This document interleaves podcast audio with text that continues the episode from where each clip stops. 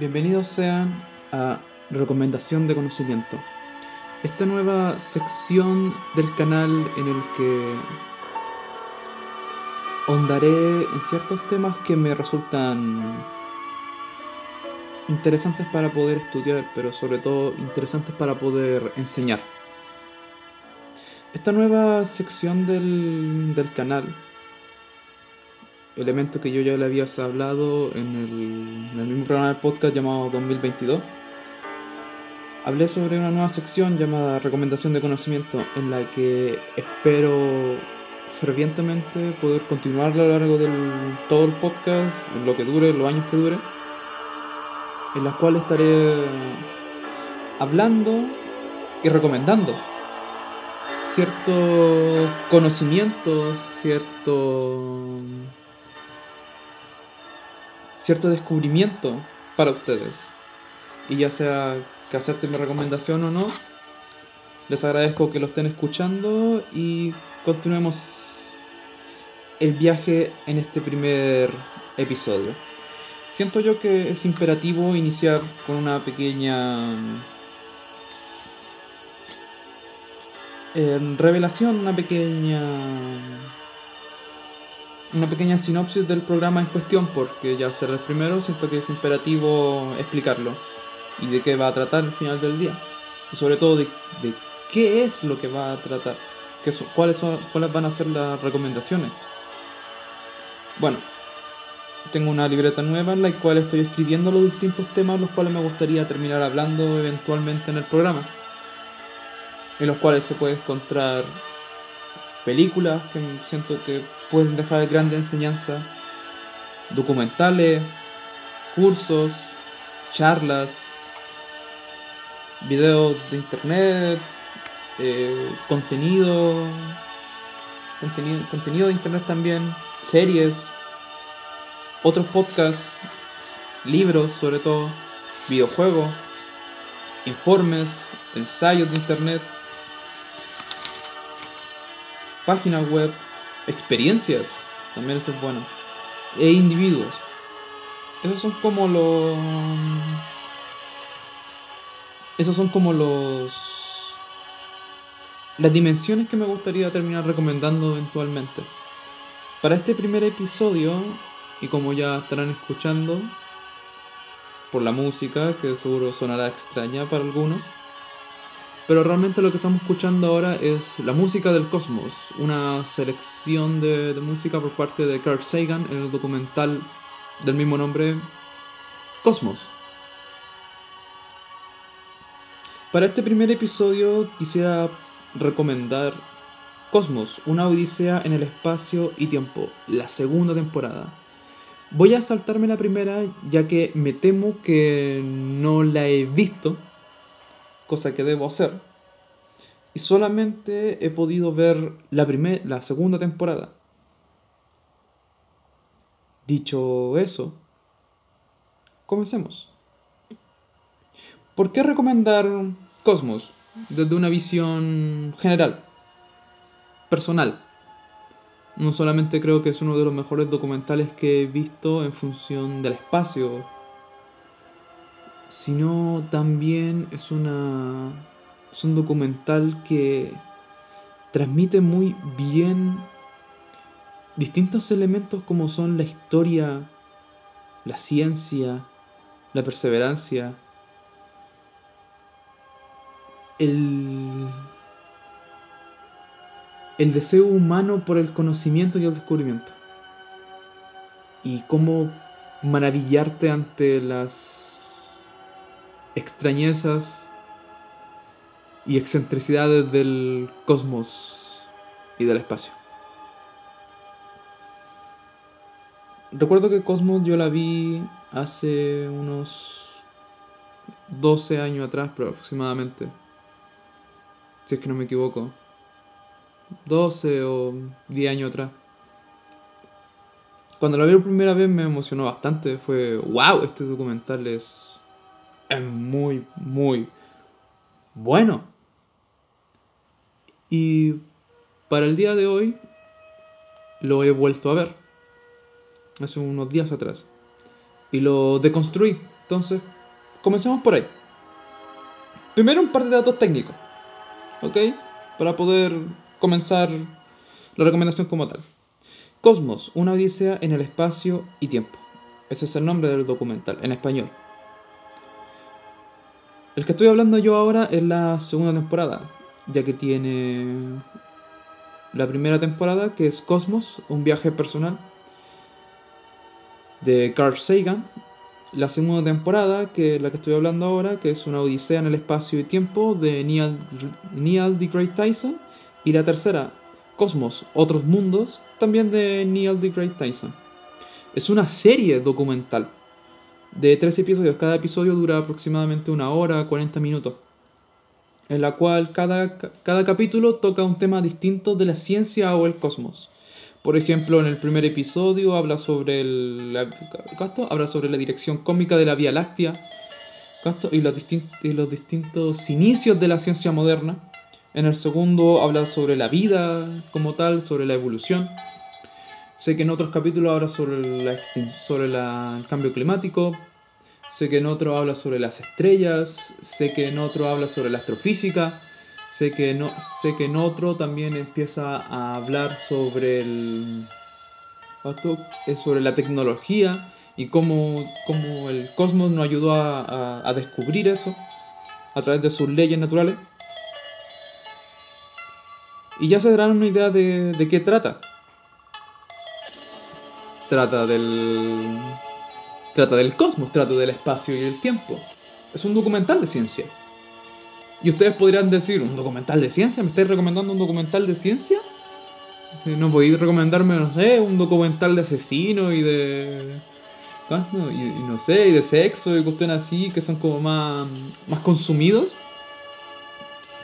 Es como, no, te recomiendo un documental de ciencia. Y encuentro que es importante darle una oportunidad al mismo, a pesar de que podría hasta cierto punto sentir cierto grado de rechazo, porque decir, ah, no sé nada sobre el cosmos, sé que el, sé que el Sol es una estrella y hasta ahí llegó mi conocimiento del cosmos. Es como, ok, perfecto. Pero aquí está la esencia del documental. El documental hasta cierto punto onda en los puntos más básicos del mismo pero a un nivel de complejidad y a un nivel de enseñanza que hace que la astrofísica y el estudio de la ciencia sea tan divertido, te engancha tan rápido, jamás, y he, visto muchas personas que han visto Cosmos, ya sea mi familia o amigos, y nadie jamás me ha dicho que el documental de Cosmos sea aburrido, lo que es, lo que es un gran logro para un documental de ciencia siendo que podría ser considerado casi como un, un conocimiento de nicho.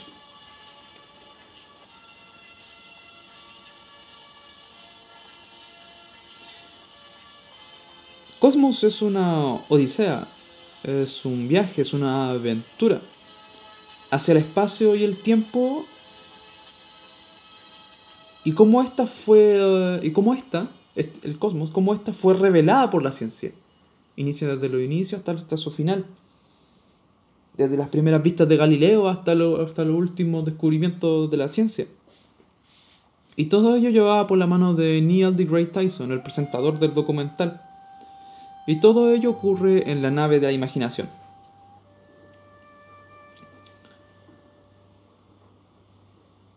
El documental está dirigido por eh, Brandon, no, sí, Brandon Brandon Braga, que trabajó en Star Trek. Eso es interesante. También está Bill Pop, Bill Pop, que trabajó en Matrix. Entonces tiene, tiene directores de ciencia ficción bastante, bastante capacitados. Pero la quinta del pastel es Anne, Druyan, viuda de Carl Sagan y co-creadora de Cosmos. No solamente es co-creadora, sino también escritora de los capítulos. Toda esa magia, esa exquisitez a la hora de ser escrita, se lo debemos a ella principalmente, una excelente escritora. Comencemos por ese punto. ¿Cómo está escrito el documental? Los diálogos del documental no solamente son emocionantes e interesantes, recomiendo mucho... Eh, eh, eso es otra cosa que antes de entrar en ese tema. Eh, El doblaje también. La he visto más que nada en español yo. En español también tiene una, calidad impresionante. Pero en inglés puedes entender la exquisitez de la voz y la profundidad y el timbre de Neil deGrasse Tyson como presentador. Un hombre absolutamente con una voz maravillosa. Yo diría que es una de las pocas voces privilegiadas que aún existen hasta hoy en día, junto con la de, no sé, la de este actor, ¿cómo se llama? Que hace a Dios en Todopoderoso. Eh, Nadie se me va a acordar, me voy a acordar el nombre, no sé por qué se me fue si tan conocido él. Bueno, dicho eso, dicho que ambos doblajes son correctos, son absolutamente... no tienen pérdida. La serie está escrita de una forma en la cual pueda ser dirigida de distintas eh, directrices. Está escrito hacia el pasado, hacia el futuro y hacia el presente. Habrá momentos en los cuales el documental nos va a llevar al pasado, y momentos en los cuales el documental nos va a llevar al futuro, y hay momentos en los cuales el documental nos va a llevar desde el presente, desde nuestro presente hasta las estrellas. La dirección del documental es absolutamente exquisita. Muy, muy buena. Ver la nave de la imaginación esquivando asteroides, los efectos visuales, la dirección artística del, de la animación, la dirección artística de la, la, la, la elección de la escenografía, los momentos en los cuales Neil deGrasse Tyson está caminando en un parque para poder explicarte la vida como tal es llega hasta este árbol que es un árbol genealógico de toda nuestra existencia. Todas las representaciones, como el ambiente, como la iluminación, como las pausas son usadas en el documental, siento yo que cátedra de cómo hacer un gran documental. Es cátedra, definitivamente sus transiciones, su banda sonora, también increíblemente exquisita, sus efectos visuales y su animación.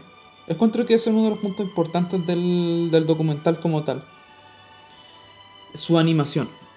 No me refiero tanto a sus efectos visuales cuando están viajando por el espacio, sino la animación que usan para ir al pasado a contar las historias de los héroes del cosmos.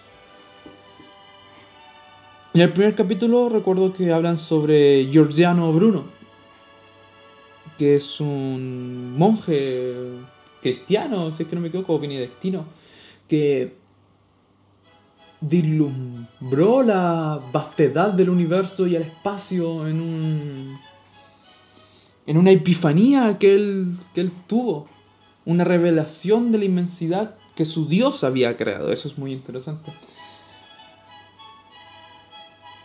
y cómo él luchó contra esa idea de que el planeta era el centro del universo y que el cosmos era pequeño cuando era absolutamente enorme, infinito, la verdad. La animación usada es una animación tipo cartoon. No, bueno, no es como, bueno, no es como cartoon. Bueno, sí es como de cartón, de hecho como de cartón. Es como ver una antigua. Un antiguo cuento. Un cuento de Disney en un libro. No sé si me explico. Habría que verlo de mejor forma. Esta animación es un acierto en el documental casi sin paralelo porque lo vuelve atemporal.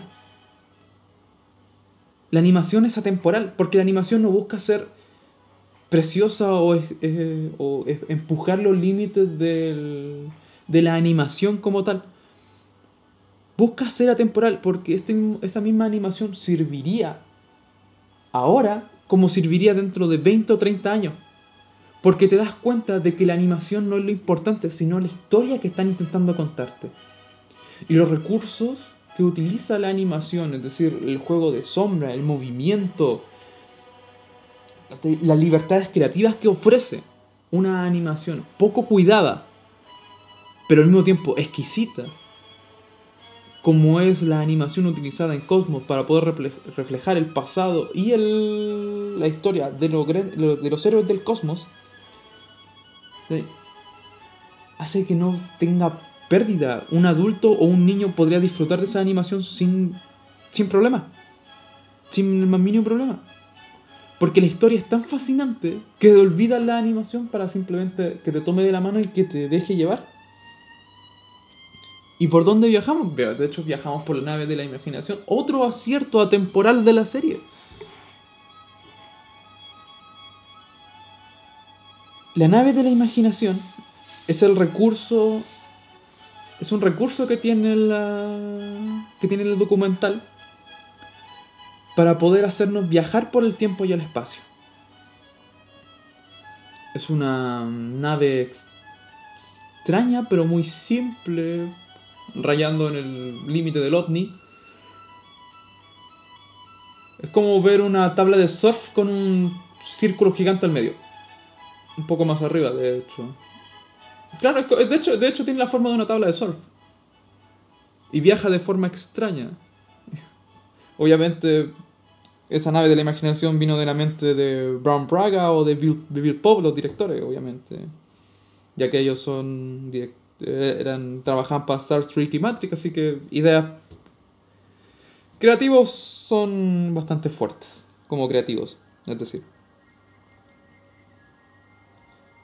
La nave de la imaginación también es atemporal, definitivamente. Esa nave es simbólica desearía tener esa nave en, una especie de juguete o algo así colgada en mi pieza, definitivamente, porque es simple, pero poderosa. Pero muy, muy poderosa. El color, la forma en que refleja la luz. La forma en la que viaja a través del espacio y tiempo y nos revela sus misterios. Pero la animación es un gran acierto la nave de la imaginación. Un gran acierto. Pero el corazón, el alma de la serie es Neil deGrasse Tyson. Un hombre que yo admiro completa y totalmente. A Neil deGrasse Tyson mi primer acercamiento con él fue con el meme. Ese meme en el que sale así como con las manos para arriba, así, muy, muy del año 2005, así muy, muy del año 2005, 2006, 2007, por, por ahí esos años, esos años. Y yo no sabía que era científico, no sabía nada, simplemente lo vi por meme y de repente mi primer acercamiento con él fue precisamente en este documental. Y cuando la primera vez que yo lo escuché, así fue como, wow, mira la voz de este tipo, es muy profunda, es muy... Tiene un timbre sublime. Sus pausas, la pasión con la que habla. Este hombre es un orador increíblemente poderoso de la ciencia. Como, wow. Neil deGrasse Tyson es el comunicador científico más popular actualmente. Si uno habla sobre ciencia, y la forma en la que uno se, esta se propaga por medio de la gente común como yo y como ustedes. Neil deGrasse Tyson es es la persona que quieres escuchar. Definitivamente. No solamente vuelve simple la ciencia y la hace fácil de tragar, la hace divertida, la hace emocionante, la hace apasionante. la forma en la que él se expresa, es difícil tratar de, de resaltar la importancia de su comunicación dentro del documental, porque si sacara a Neil deGrasse Tyson de Cosmos y pusiera a otro individuo, el documental se vendría abajo. Inmediatamente, inmediatamente.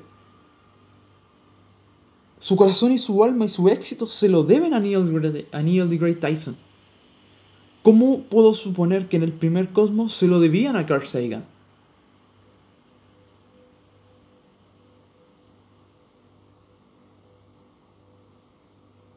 Esta serie documental es absolutamente sublime, es una recomendación que yo hago fervientemente porque revivió en mí esa pasión por la ciencia. Yo siempre me considero, yo, yo cuando era niño, cuando tenía 9, 8 años, era un gran consumidor de documentales, era muy fanático de Discovery Channel y de y de History Channel y de ah, ¿cómo otra cuestión? Eh, National National Geographic. Y me encantaba verlo, siempre así, era como, oh, sí, tengo que ver documentales. Y me encantaba ver La Ley de la Selva aquí en Chile y cosas así. Y ver toda esa clase de cosas. Y la ciencia del espacio siempre me atrajo por su, por su vastedad, por su complejidad. Este documental cuando llegó a mí hace, un hace varios años atrás, reveló una parte de mí que estaba dormida. Sí, esa, esa pasión por la ciencia y esa pasión por, por el espacio. Comencé a ver hacia arriba, hacia las estrellas y empezar a maravillarme. Una vez que, una vez que terminé el documental. Y ahora que lo he vuelto a ver y comprendo la, la importancia del mismo, cuáles fueron los elementos fundamentales que hacen que el documental sirva, que el documental sea tan divertido de ver a pesar de tratarse de ciencia para la gente común. Lo vuelve un documental que honestamente no quieres perderte. Si vas a comenzar a ver Cosmos, recomiendo comenzar con el segundo. con la segunda temporada. Y esto ya es un asunto más que nada del, tiempo en el que fueron publicados. El primer Cosmos es de la época de Carl Sagan, no se sabía. Hay, muchos descubrimientos que faltan dentro del primer documental. ¿Cómo hay conocimientos que faltan en el segundo documental? Por dar un ejemplo, este documental, no recuerdo muy bien de qué año, creo que es 2014. Y no sé, faltan decenas de elementos. En el 2016 se descubrió. ¿Cuánto? Un, un, laboratorio descubrió ondas gravitacionales eh, correspondientes a la, a la ley de Einstein de la relatividad. Elemento que sé que hubiera salido en Cosmos. En, en Cosmos de la segunda temporada, por dar, por dar otro ejemplo, no sale la foto que se logró hacer hace dos, dos años atrás, creo, o una, hace un año atrás, del del agujero negro que se logró que se logró ver.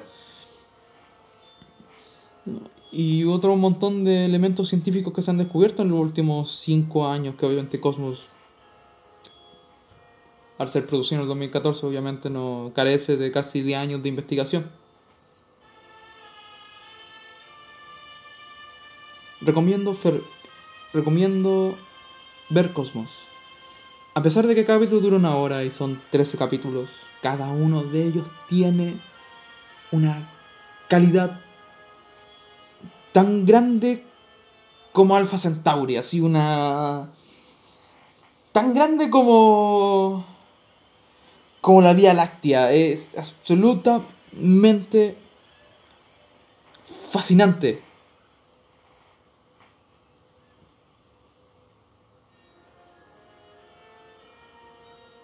Quiero terminar con. Quiero terminar con esta.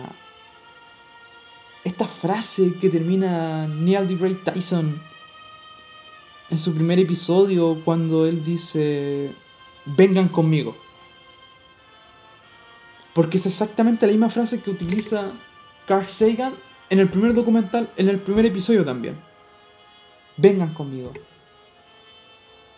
Y ahora es mi turno, siento yo de manera simbólica, ya que ya fui con ellos, ir y decirle a ustedes, acompáñenlos. Vayan a esta odisea en el espacio y el tiempo. Créanme, no tiene pérdida. Y con eso voy a cerrar.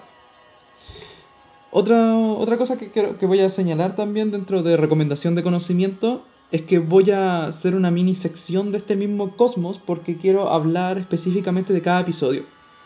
Pero en cada capítulo que abarque cuatro capítulos, me refiero a cada capítulo de mi podcast, recomendación de conocimiento, ¿cachai? incluya cuatro o tres episodios. Ya estoy deconstruyendo los episodios, de hecho. Y eso más que nada me gustaría finalizar con eso. Agradecer el hecho de que me estén escuchando. Y nos vemos en el siguiente recomendando conocimiento. Adiós.